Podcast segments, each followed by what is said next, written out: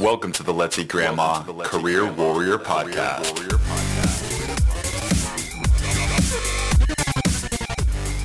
And welcome to the Let's Eat Grandma Career Warrior Podcast, where our goal is not only to help you land your dream job, but to help you live your best life.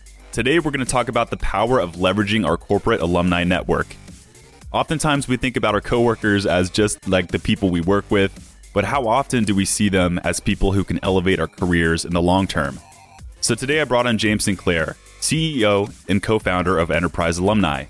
As the market leading alumni and retiree engagement platform, Enterprise Alumni powers the corporate alumni networks of the world's largest companies, leveraging this untapped pool of people for talent, sales, marketing, and community. James has a background in large enterprise innovation, having worked for companies including IBM, SAP, and EDS. Outside of his day job, he's a media contributor on the future of work, large enterprise innovation, and entrepreneurship. So, as you can see, James is the ultimate spokesperson for this topic. And this episode is going to really help you rethink what the word networking means so you can have an even more fulfilling career.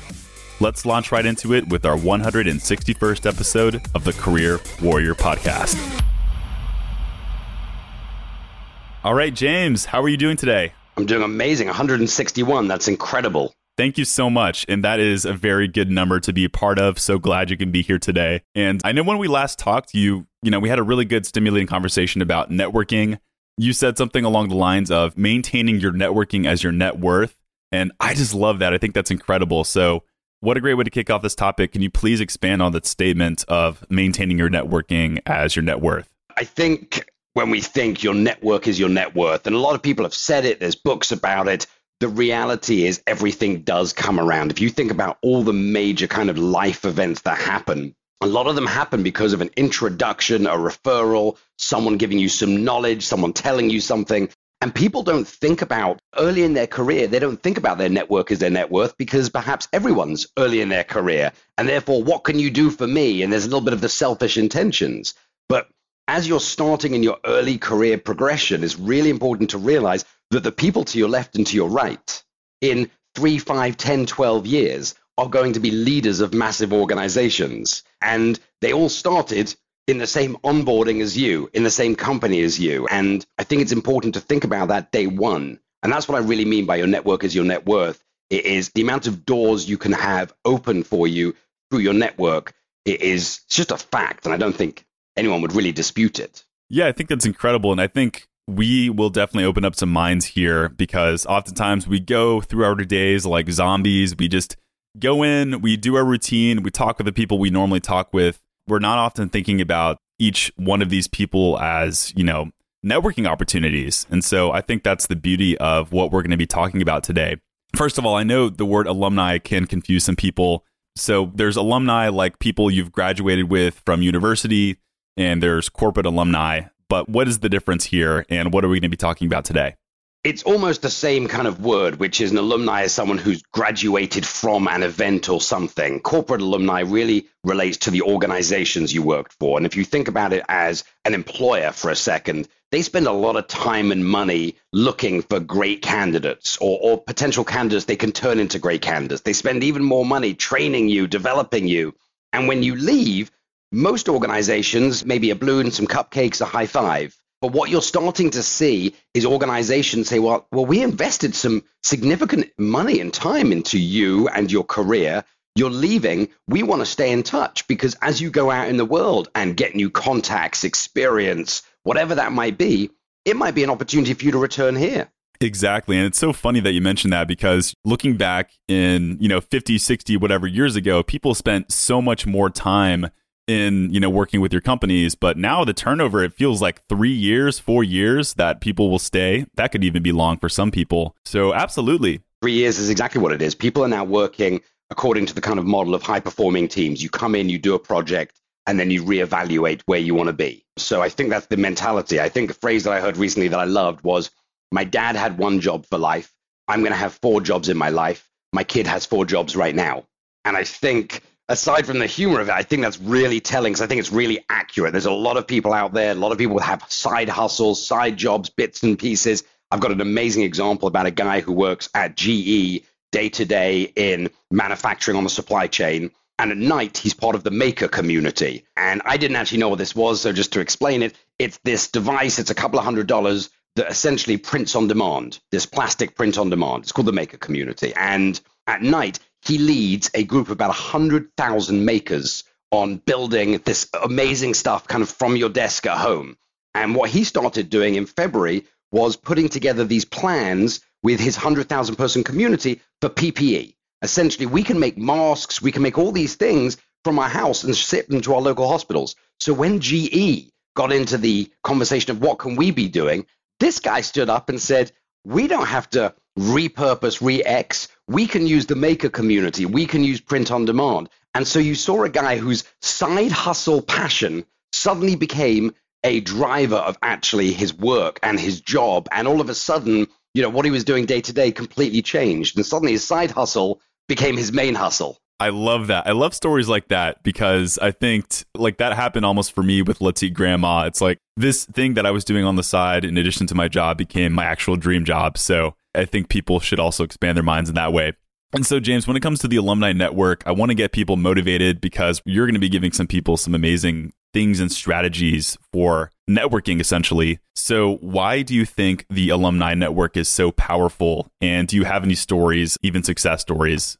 So, I think it's powerful for a number of reasons. Number one is you share a common bond. Now, it might not be the same, you know, depth of bond that you have with university alumni, as in we both went to IU, we have a deep sense of purpose around IU and the logo and the, the football team. It's not quite the same in organizations, but there is a similarity. There is a an excuse to get in contact. You have one more thing in common with that human that you want to reach out to. And I think people always forget that.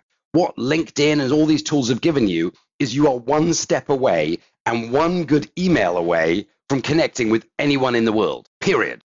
And so anything you can do to leverage anything somewhere in the pipeline, you should. And so when we think about alumni networks and what our companies are doing, it's they're basically saying to the alumni community, hey, how can we help you? How can we serve you? And you know, you have five generations of alumni. You have everyone from an intern to a retiree, and everyone wants something different. But if we take the early career people, what do they want? They want mentors. They want learning. They want side hustle. They want project work. They want discounts. It's very clear. They want career development. And one of the things a lot of our customers are telling us that's really interesting is they're starting to help early career people understand what it means to have core skills. And a really good example of core skill is actually a big restaurant chain, probably one of the biggest in the country. And they call themselves kind of America's first employer.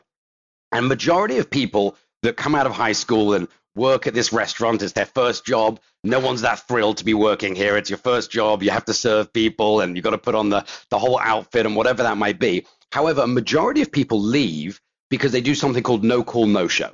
They wake up late. I'm all too familiar with that as a past restaurant manager. I know exactly. Yes, the pain and the reality. And so let's think about the reasons no call, no show. The, the number one reason he said, this guy said, is because they overslept or they forgot or they were doing something stupid. The second reason is they get a better job. And the third is they just can't be bothered anymore. It's just not enough money. They still live at home. They're not dependent on the income. So there's almost a little bit of an effort.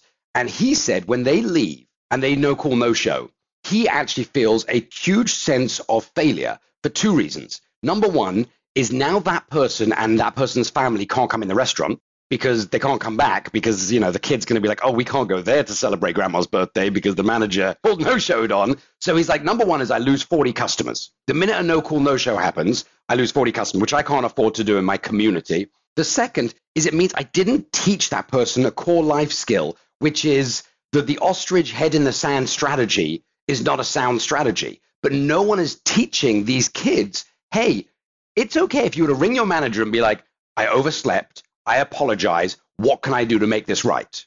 The manager may still have a little bit of a tantrum, but ultimately the manager will say, okay, here's what I want you to do pick up a shift here, do a double there. Can you help me here? And so I thought that was a really interesting perspective from a leader or a CHRO in a restaurant company saying it's his responsibility to teach people that head in the sand is not a strategy because who else is teaching them? And I thought that was a really interesting piece about this kind of alumni network is around this is not about competencies these are life skills i want to touch upon these life skills that we should be learning to develop us in our careers later on i think that's such an important strategy but let's move into the heart of the podcast here which are these things we should be doing within our networking and within our strategy really like let's let's just say I I entered my first day at work. I'm in a new company. What should I be thinking about doing from a networking standpoint when I'm at my new job? So number 1 is at the beginning of your career, it's all about consumption. Consumption of data, consumption of knowledge, consumption of people, consumption of everything. I mean, we have one of the customers we're working with, one of the people on the alumni team is a vocational trainee, which is someone who basically does three months in all of these different positions across the company. And we said to her, hey, before we can, you know, start with you, we'll do whatever you want. We want to understand what's your goal. Where do you want to get to? What do you want to be? And she's like, oh, I haven't really thought about that. I was like, what do you mean? You're in a vocational trainee program. Where, where do you want to come? Where do you want to be in a year? Where do you want to be in two years? She's like, you know, no one's ever asked me that question. I was like, well, I don't know how to help you be part of this team unless I understand what's going to excite you and what's going to make you happy and what's going to make you all these things. By the way, the company is unbelievable, has the most amazing program, and they have an amazing intake graduate program. So, so kudos to them. You know, when I spoke to this guy, I said, Hey, can I give you just some career perspectives? Not advice, because this is just my perspective. Number one, you want to look at how you can make an impact all the way up the chain. You know, this isn't just about making sure you're doing your day to day job of, you know, you're a vocational trainee, you're not changing the world. But I was like, have you read this customer's or this company's, you know, share statement, their revenue and their forecast and their projections? Have you even read that? Do you even know the core values of the company you work for? And she's like, well, you know, I, yeah, I think so. I think it was in the letter I got. I said, okay, so I've opened it because they're my customer and I want to know what they're trying to do.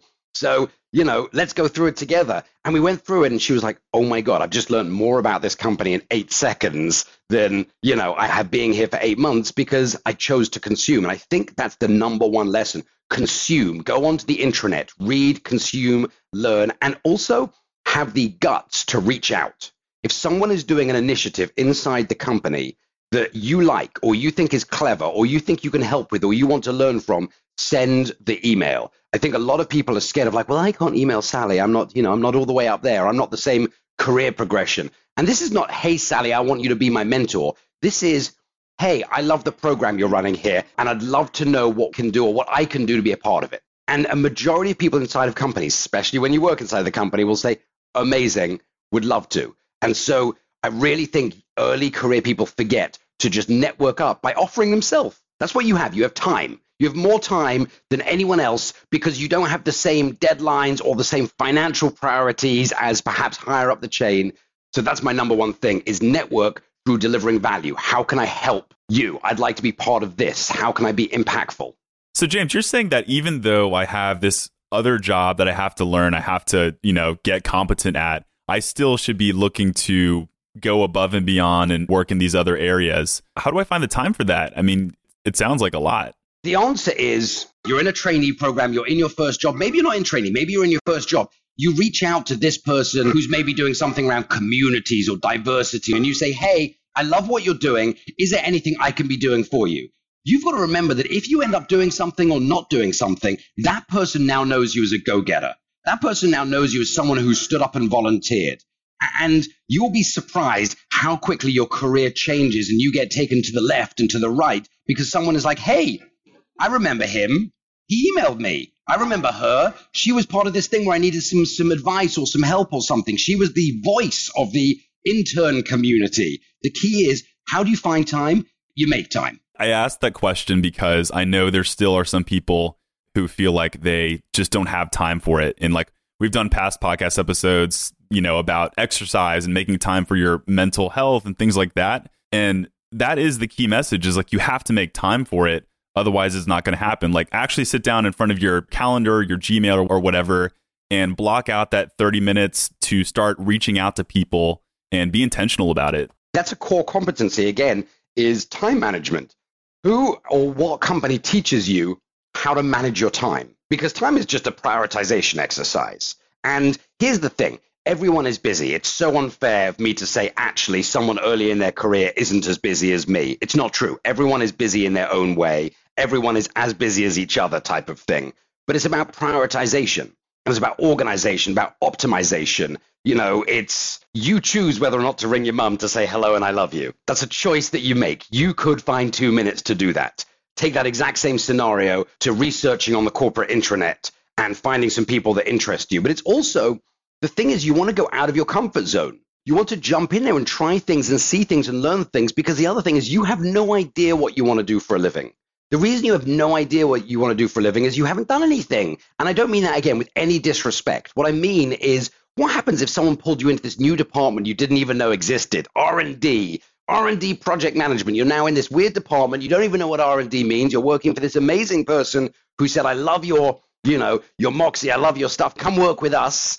You transfer and you're like, "Wow, this is what I love doing." All of a sudden, you're in engineering. You know, you fell out of marketing, now you're in engineering. The key being is most people see career progression because they fall in a pothole, as in they weren't expecting it and something happens. And I think you've got to be really open to that. And I think you've got to invest time as an individual in your career progression. Where do you want to be in a year, two year, five year, 10 year? And the example I'll give you is McDonald's. McDonald's have a program that they came out with, they did a lot of press around it called Where Do You Want to Be? which was to help people early in their career kind of understand their career trajectory. And a lot of people said, I want to be a franchisee. But in your head, how the hell do you go from making chicken nuggets to being a franchisee? Like the leap is so big, it's almost so unfair to think that someone can make that leap. But the reality is, hundreds of franchisees have made that leap. And there's stories of people who've done it before you. And so there is a path. So McDonald's is showing people how to think about career progression. You know, it starts making chicken nuggets, then it goes to manager, then it goes to this, then it goes to this. There is actually a pathway to your career. And I think people need to allocate a little bit of time on saying, where do I want to be? What do I want to explore? How do I get out my comfort zone? And don't underestimate yourself. Look, the reality is if you send an email to someone important in the company saying, hey, I want you to be my mentor because I read something like that, they're going to say, cool, I'm too busy. But if you actually offer the one thing you have, which is, hey, I love what you're working on. This is really interesting to me. I would be happy to dedicate a little bit of time to it. Is there anything I can do to help? Is there anything I can do to help you? It's very difficult to not get a reply to that because you're not asking, you're not saying you need something, you're not saying I want, you're saying how can I be of service? It would take a special kind of person to not reply and totally ignore you. Yeah, especially, I mean, I can understand cold reach outs. I think we've advocated for something similar in the past, like reaching out to people on LinkedIn cold which it's hit or miss sometimes because if you get, you know, a random reach out and it's really well written, I might reply, I may not reply. But if someone is actually within your company, that kind of changes things. I think that's a really powerful statement. And hopefully, we've motivated some people to take action here. And I want to circle back to what you mentioned about having a mentor because I think that's something we don't talk about enough. What is the value of having a mentor in the long term?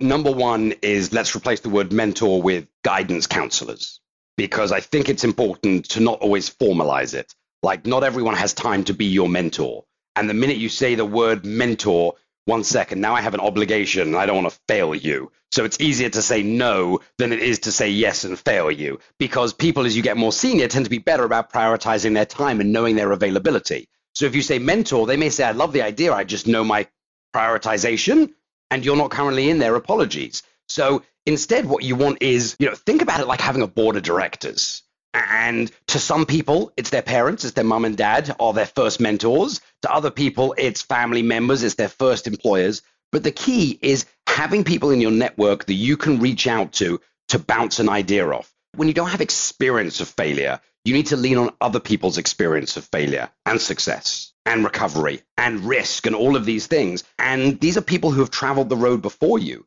and you want that opportunity to have that. So the other thing is when you find someone, uh, you know, a boss that you fall in love with, there's someone in the company that you're like, wow, like very often I see leaders that I talk to and I'm like, wow, where were you early in my career? You would have been incredible. I would have run and gravitated to you and been like, I want to work for you. And they would have been like, what? And I would have been like, that's it. I want to work for you. Just tell me what you need me to do. And I think those are the things that I wish I had a little bit more guts earlier in my career to do that when I see an opportunity or I see someone I want to work for, to actually say, I don't know how, I don't know where, but I want to come work for you because I believe in what you're saying. I love what you're saying. You're authentic. You have integrity. You're a natural leader. I got excited just listening to you. I want to be on this train. Again, it's really difficult for someone not to respond to an email like that because it's a really fair email. You talk about cold emails.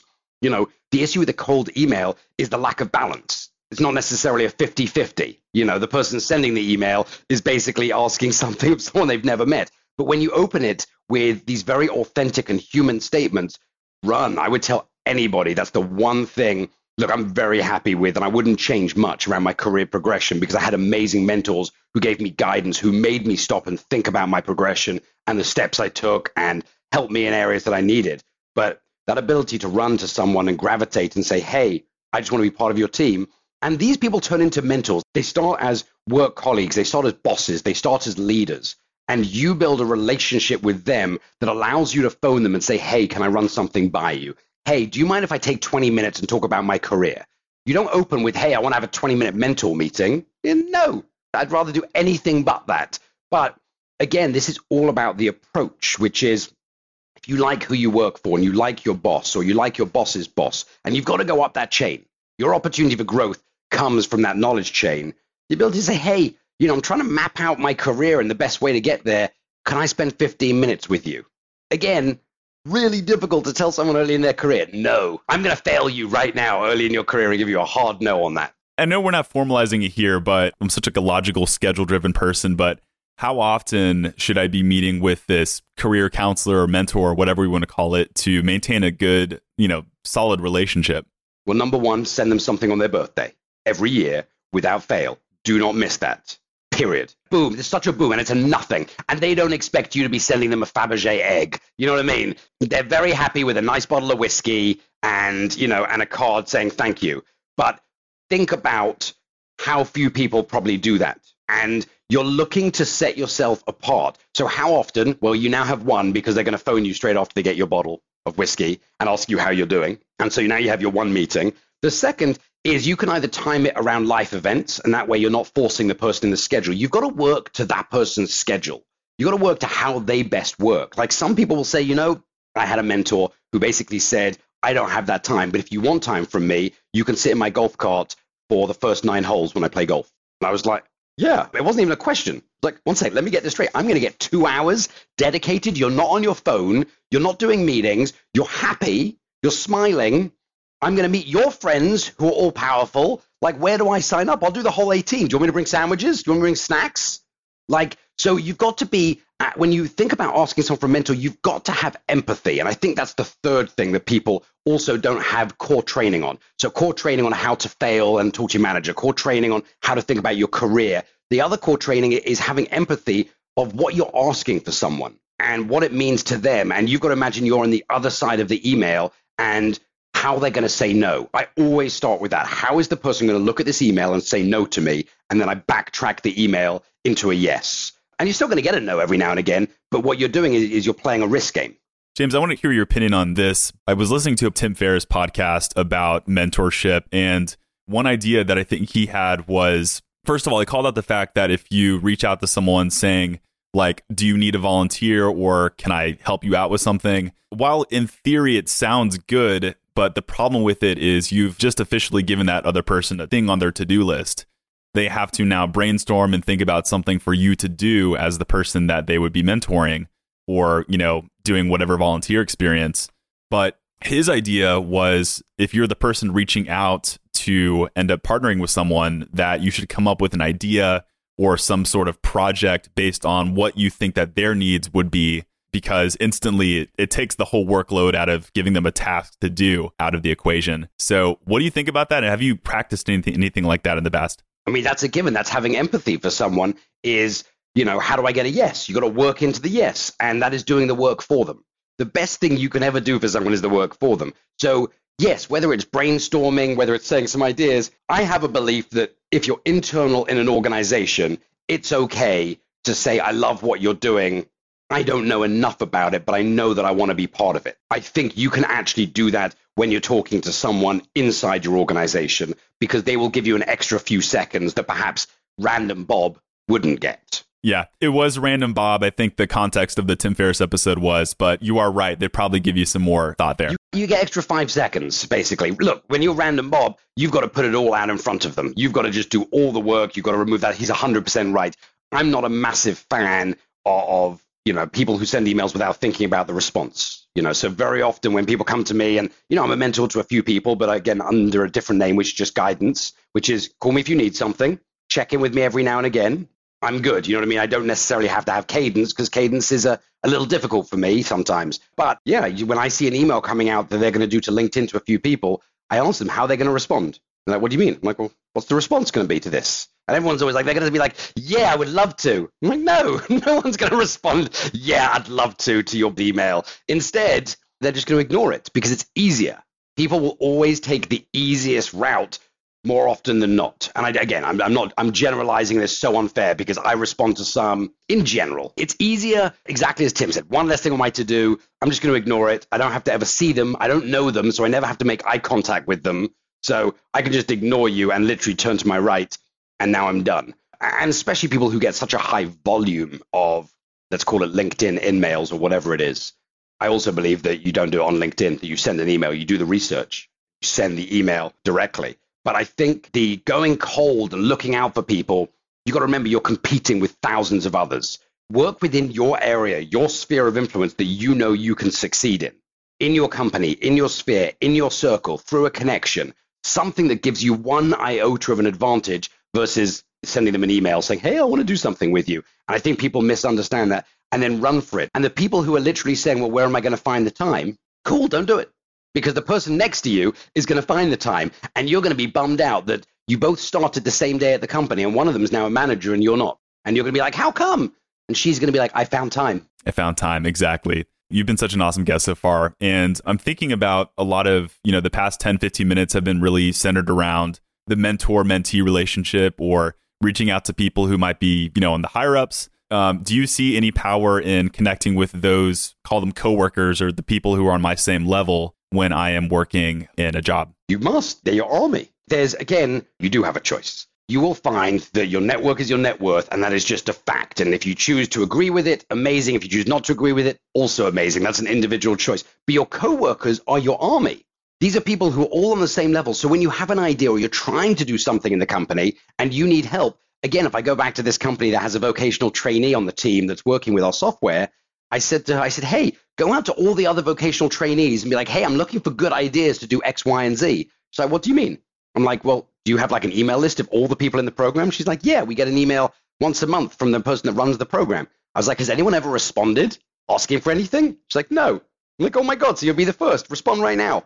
And we literally went through the email. Hey, everyone, hope everyone's doing well. I know everyone's all over the world working on this program in different teams, different departments. I'm working on our alumni program if you are working on anything exciting in the company that you think could be of benefit to our former employees, please keep me in mind. Thanks, name. Boop, sent. I kid you not. Like responses a palooza, but also a lot of like, hey, how you doings? Hey, been a second. What's going on? Hey, we've all in quarantine, so I haven't passed you at the coffee machine. Glad to hear you're still alive. Like it just reconnected that conversation and so it reconnects that community because part of being in a community is feeling validated, to feeling worth, to getting knowledge. So your coworkers are your community and you have to look at it like that. So I'm not suggesting everyone is in the same scenario as this vocational trainee, but I'm saying there's always some sort of a scenario. And these people have another 40, 50 years left of their career, maybe 60 years left because no one's retiring at 60 anymore. So one of them is going to be the CEO of Pepsi. You know what I mean? One of them is going to be a, a governor or a mayor or a, you know, or something. One of you know what I mean? Just the odds are in your favor that one of them is going to go into these different things. And all of a sudden, you're going to wake up in 30 years, and Frank, the idiot who worked out how to get free chocolate out of the vending machine, is going to be a senator. and you're going to be like, hey, remember that one time? So people forget about that. And think about it about school. When you're in college or when you're in high school, look at where everybody is now. Look at what they're doing. And imagine if you had those connections. It doesn't always mean great friends. And I think people also misunderstand that. It doesn't mean day to day hanging out, eating pizza. You don't have to be great friends. You don't have to agree with everything. It's just being supportive to someone else and then being supportive back. That's it. Give more than you receive. I'm thinking about some people that are currently a part of our company right now, and it mind blown. This just hit me right now. Is the main reason why a good portion of them are a part of our company right now is because I had worked past jobs with them, and I had connected with them on Facebook or whatever like that. I remember putting out a post, and they reached out, and I'm remembering how good of a job they did in when they were working with me in whatever random positions, and that was the one thing that pushed them over and now we're working together today so i just think that's incredible i think people need to open up their mind yeah I mean, you know, people are like, oh my God, the world works in such mysterious ways. No, it doesn't. It's pretty predictable. Exactly. you know what I mean? No, you're just friends with Sally and Sally's friends with them. And, and that's how it came. It's, I think people need to be more okay with predictability. I think people need to invest more time in themselves, their programming, where they're going, and dedicate time in their calendar for career growth, not job growth, career growth. Exactly. And so I know a lot of listeners currently right now are in their job search. In fact, I'd say probably most of them are looking for a job right now. Do you have any practical strategies or tips when it comes to reaching out to our network? Like, let's say that I don't even have a job right now, I'm not working for a company. How would I go back and reconnect with my corporate alumni network? A great reentry because if someone who leaves a company comes back, the savings are immense for the organization. So if you have worked for a company and now you're out of work, now is a tremendous time to email a recruiter directly. Hey, because they can go into the HR system, they can see a why you left. If you left in good terms or you left because there a reduction in work, if it wasn't to do with your performance. It's an amazing. Hey, I worked with you guys three years ago. This is my name, you know, maybe his last four of my social. You'll see I was a high performer. I did well. You'll see my learning. These are some new competencies and skills that I now have. I would be really interested in returning. You know, would you have 15 minutes to maybe identify if there's any open positions for me? You know, again, doing the work for the person. And most recruiters will look at that as a hot lead. And doesn't matter where you are, doesn't matter how high or low you are on the food chain, bringing someone back. Remember, they don't have to train you. They don't have to do all of these things. When you come back, you already know how to log in. You already know how to do most of the job. So you're going to be productive really quickly. So it's a really simple email to send. And if you don't get a response from a recruiter, send it to another one and keep on sending. But I would tell you that, again, you have to separate yourself from going to the careers page of the company, pressing apply now, and knowing that you are competing with a bazillion people who may all well have put in more time than you. Remember, you didn't have time. You're too busy to network. So you're now competing with all the people that did have time. You've got to think about alternative strategies. And again, if you send that email to a recruiter or maybe even look for the director of alumni relations or alumni community for that company and literally ask that question Hey, I loved working. I left because of this. Here's my details. You can see I was a great employee. These are the new skills I have. Here's my where I worked currently. Here's a reference. I'm interested. Again, really difficult for someone to totally ignore you. That's all you're looking for is someone to give the decency of being like, thank you, we're not looking for anybody like you at, at this time. To which you can reply and be like, great, put me on the, you know, put me on a list, put me on a thing. I'll check in with you in 30 days until you find something for me. But having that network, because that one person may come across a job and be like, oh, who was that person that sent me that email? You never know how this all comes around. Again, it's not, oh my God, how the world works. Nope, it's predictable. People remember these things, and I think you have to remember predictability. So if you're going out there, also remember that you can learn a lot of the new skills that companies have right now. Companies need help with Zoom and digital media and digital marketing and editing and all of these things. You can literally learn those skills on YouTube. You don't need a university degree. You need a buck 50 at the library, you know, to go learn. Maybe even less on YouTube for free. So it's important to showcase the new skills that have come about in the last few years and have some accreditations for them. And there's so many places you can get those kind of certifications or whatever they mean. But every company on earth now suddenly needs, you know, remote support for Microsoft Teams. Great. Go do the course, add that to your resume because every company on earth now needs Slack. Exactly. They need it. Well, James, you've been such a fantastic guest. I can't thank you enough for your insights so far. Before we wrap up and hear more about you, I wanted to hear if you had any final words of advice for people who are job seekers. And a common question I like to ask our guests is if you can tattoo anything for a career warrior, what would you tattoo? Run forward. Just always run forward. If you are job seeking, job hunting, early career, run because it just pays dividends. And you can't see them today. You can't see those dividends. But can I give an amazing example? An amazing example is in my family. So my wife has been taking a percentage of her paycheck since she started work and putting in savings.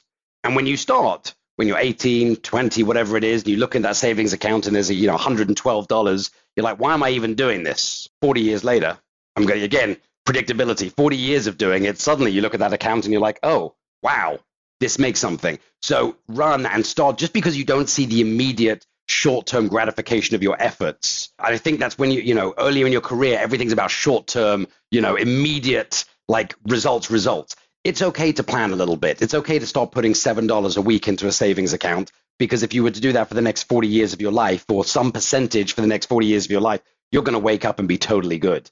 And I think people need to have that recognition. I didn't do it. When I, I remember when I got my first paycheck, I think I'd spent it before I even got it. So having that cadence and understanding is really important. Financial responsibility, which is again something you don't learn from a company that teaches you that says, actually, let me show you how you're going to be able to send your kids to college if you start today, type of thing. And I think, again, because what's $100 in a savings account? It's not worth it. I'll just spend it now and I'll put it in a couple of paychecks' time. No, start the cadence, start the predictability, and start doing things that you're going to just do. And as you get into a cycle, you're just going to do them by habit after six months, a year, whatever it might be. So my thing is run, run, do it. Yeah, still Nikes. Just do it. I love it. I love it so much. Like I'm thinking about a past, gosh, I think it was uh, Mark Manson or, or one of those authors said, ready, fire, aim instead of ready, aim, fire, because people spend way too much time just trying to get it perfect before taking any sort of action. You know, I think the concept of run just, first of all, just gets me emotional because it says, just gets the adrenaline pumping. It gets me excited. But I just love that, man. I think that is advice that is not given enough. So thank you so much for that. And I'll tell you that my final bit is to people listening to this look, we sell to large enterprises. And so I don't think you're going to have a lot of listeners who are like, oh my God, I want to buy an alumni platform. But I will tell you this I am on the internet. If people like what they hear, if people want to talk more, I'm pretty available to have these conversations, not in mass volume, but if someone wants to talk, look, I'm not looking for mentees. I don't have the available time openly, and I'm very open about it. But if people want a little bit of a, you know, progression, if people want a perspective, I'm always happy to give it. People can always find me on the interwebs and reach out. I'm fairly good at responding. That's awesome. So, how can people find out more about you? Is it LinkedIn you're primarily on, or how do people get in touch? Yeah, James Sinclair. I'm on LinkedIn. I'm on the Twitters. I'm on pretty much all the places you would expect. And yeah, if people have a question, if people have a view, if people want some guidance. By the way, if I don't have time, I do respond to people and say, actually, I don't have time right now. Here's someone to introduce you to, or here's a thought, or here's what you might want to do. But for a lot of people, they're like, I don't know where to start with a mentor. I don't know where to start. I don't know how to ask. No one's ever taught me how to ask for something. Cool. I won't judge you on your email. James Sinclair, everyone, thank you so much for being on the show. And for those of you listeners, I'll make sure to include those links. I'll include James's LinkedIn profile within the description of this podcast episode. James, you were awesome. You were exciting, lively, charismatic, everything that I love about podcast guests. Thanks for being on the show. Thanks so much for having me. I appreciate it. Perfect. So this concludes episode 161 of the Career Warrior podcast. Such amazing insights here. And if you are actually struggling to get into contact with people who can help you with their career, look to the people who are around you right now.